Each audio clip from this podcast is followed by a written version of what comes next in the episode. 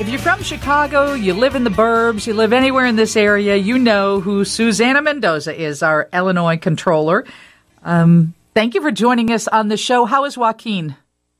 Oh, he's hanging in there. Thanks for asking, Lisa. He just got out of the hospital yesterday.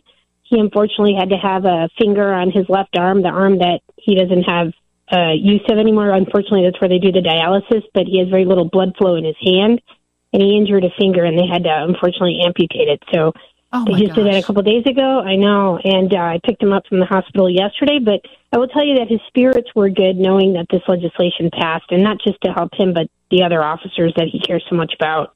Yeah, absolutely. Um, tell everybody about this legislation. And I think I saw you wipe a tear from your eye when the governor signed it, right?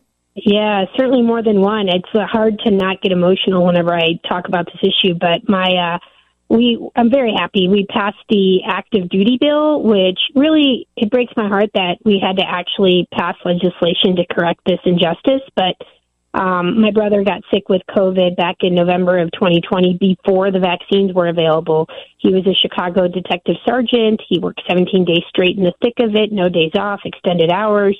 And I called him on his birthday, actually, which was November 11th of 2020, and he had a cough. It was like his first day of symptoms, but two days later, he was fighting for his life at Northwestern Memorial. He spent 72 days hospitalized, lost both his kidneys, had five strokes, and has has had countless surgeries related to the fact that he needs dialysis three days a week now. And so his last one was just like I said a couple days ago. And so it's just been a really, really terrible road that he's had to hoe um, as a result of the complications for COVID. But one of the worst things was that when he went before the Chicago uh, police officers annuity and pension fund to seek his duty disability benefits, which he should have been entitled to, they actually denied him because they said that he could not prove the exact act of duty that led to him contracting COVID. Which And Lisa, as you nobody can do. None of us can Yeah. accurately tell you where we got COVID, you know? Yeah, and, and they want to know the exact act of duty that led him to get COVID, which is an impossible standard of proof. And as you know, police officers can't arrest people over Zoom. Uh, they had to be in the thick of it, and they're not allowed legally to ask anyone what their COVID status is, right? So he came in contact with so many different people, and my brother was single. He was married to the job. He went home to an empty apartment literally slept two or three hours, showered, and went back to work. So the only place he had been for those 17 days straight was, you know, in a COVID rampant police department and a city rampant with COVID where everybody else was asked to stay home. So it was really super horrible. I felt like it was so inhumane. It was just morally corrupt and and it was a spit in the eye to the first responders who had no choice and it was their calling to go out there and, and try to protect society while we were being asked to stay home. So yeah, it was terrible that the, the city did that. The irony here is that if my brother had actually died from COVID during that exact same period of time before vaccines were available, uh, the city would have granted his family full duty death benefits. They would have given him the presumption of doubt that he contracted COVID while in the performance of an active duty. But because he didn't die, he's on his own, and so are all the other officers that have been denied. And so it's super tragic. He was the first to go before the board, so he set the precedent. And then the following officer, the next one up, got denied. And then we, of course, have been challenging this. And so the other officers and firefighters who were going to go before the board decided to hold off because they didn't want to be formally denied and to see what happened with this legislation. So this legislation now gives all police and fire in Chicago because, by the way, they're the only municipality in the entire state that does not protect their officers in this way or their first responders.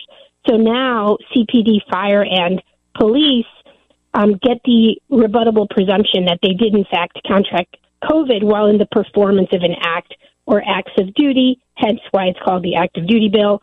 And um, it, that will make it retroactive to make sure that folks like my brother and Officer Diana Cordova Nestad, who also contracted COVID and has to use oxygen tank 24 7 and has uh, long, you know, forever more heart uh, condition related to COVID, um, that she as well will get her duty benefits, her duty disability benefits, uh, fully reinstated. And by the way, health insurance. They, they're not giving these guys health insurance coverage with catastrophic health care needs. So And our perception was always that the cops and the firefighters were so well taken care of when it came to those benefits. I mean, that was one of the, you know, one of the perks of the job, so to speak, because there aren't many, that, you know, they would be taken care of when it comes to health and disability. And that's what first tipped me off to this story. Like, are you kidding me? I thought we were taking care of these folks.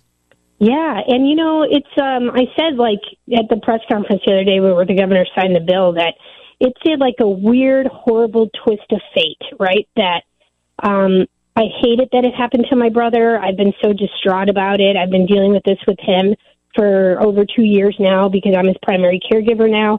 And it breaks my heart to see what was once a strong, you know, go getter police officer who now really needs his sister to stay alive, you know, his right. family and uh, the help of others. But and it breaks my heart. But if it had not happened to my brother, Lisa, I wouldn't even know that this was happening to our right. Chicago uh, first responders, and it shouldn't have to happen to the family member of a you know uh, literally elected official for this to become something that should be at the forefront. So the reality is that these guys suffer in silence they don't go talk to their elected officials. They probably don't even realize that that's an option for them. And if it hadn't happened to my brother, there, this would still be happening. I just wouldn't know about it. Mm-hmm. And the worst part is, not only do they suffer in silence, we've seen suicide rates just skyrocket amongst um, Illinois officers and Chicago police specifically. And you wonder why. I, I don't have to wonder why. It is a horrible nightmare to deal with the city and the disrespect that they show our f- frontline responders and uh, our first responders, and I fully understand why these guys feel that there's no other out. it sounds to me it. like you are fired up enough, Susana. It sounds like you are fired up enough that at some point you're going to run for a bigger office. I'm running for my life, is what it feels like sometimes when I have to deal with these bet. folks. But, but I, I will just tell you that I do think that um, this has kind of opened up a whole new new line of thought for me on what else where are the other shortcomings with this pension fund and how they treat our officers and our firefighters and what can we do uh, to help them not feel so alone because I don't want an officer feeling that they're the city's message, right, was that you're mm-hmm. worth more dead than you are alive. And that is the absolute opposite message that they should be sending. It should be a message of thanks and what can we do to help um, make up for the sacrifice that you've given for our city. Susana Mendoza, our Illinois Comptroller, is on the phone. It's about this measure that the governor signed on Wednesday, and it was passed unanimously. So you can see how many people supported this effort. Everybody did. It would be foolish to not support this effort. Are you going to be at the inauguration of Brandon Johnson on Monday? Oh, for sure. You better believe it. I will be there, and uh, I'm sure everyone is going to be at the inauguration. It's a, it's a, obviously a very monumental um, day for Chicago. So when you say everybody, like and what will we what will we expect? That, uh, well, I, I can imagine that the governor. I can't speak for him, but I'd be shocked if he's not there. All of the constitutional officers, I'm sure, will be there. Every single alderman, of course, is being sworn in as well, along with the new mayor, and everyone from the press is going to be there. Um, and I don't know who else is on the invite list, but I can assure you that I would assume that that pavilion is going to be pretty, pretty full. Yeah, I saw on his website today he was saying, please plan on arriving early because for people who just went on to, you know, get their free ticket, that will be standing room only or first come, first serve. And then he's going to open up City Hall and allow people to come in and visit.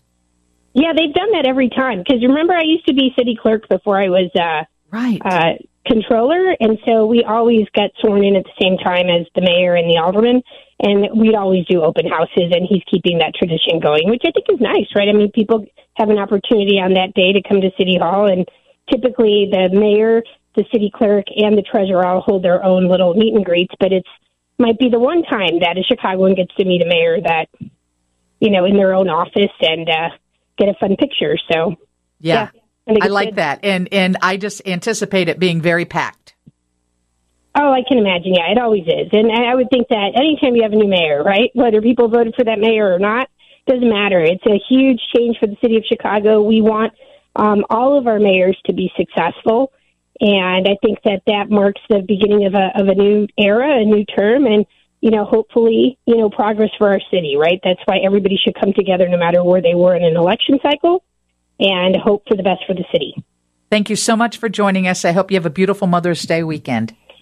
Oh, you too. Thank you. And tomorrow's my birthday, so yeah. Oh, like oh my a, gosh. It's, a big weekend. Not, yeah, it's actually not on Mother's Day this year, but uh, sometimes it falls. It's a double whammy. But yes, my brother whispered to my husband that his birthday gift for me should be taking me to go see Guardians of the Galaxy. Isn't that so cute? I think he wants to go see fantastic. Guardians of the Galaxy, but he's like, Mommy, I think really wants to go see it. So I think that's what we're going to go see.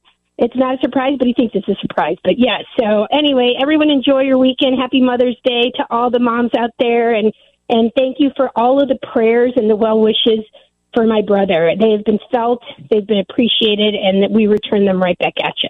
And happy birthday, Susana. For you. Susana Mendoza, our Illinois Comptroller, and the birthday girl this weekend. Lauren has your news coming up next on 720 WGN. Lisa Dent, WGN.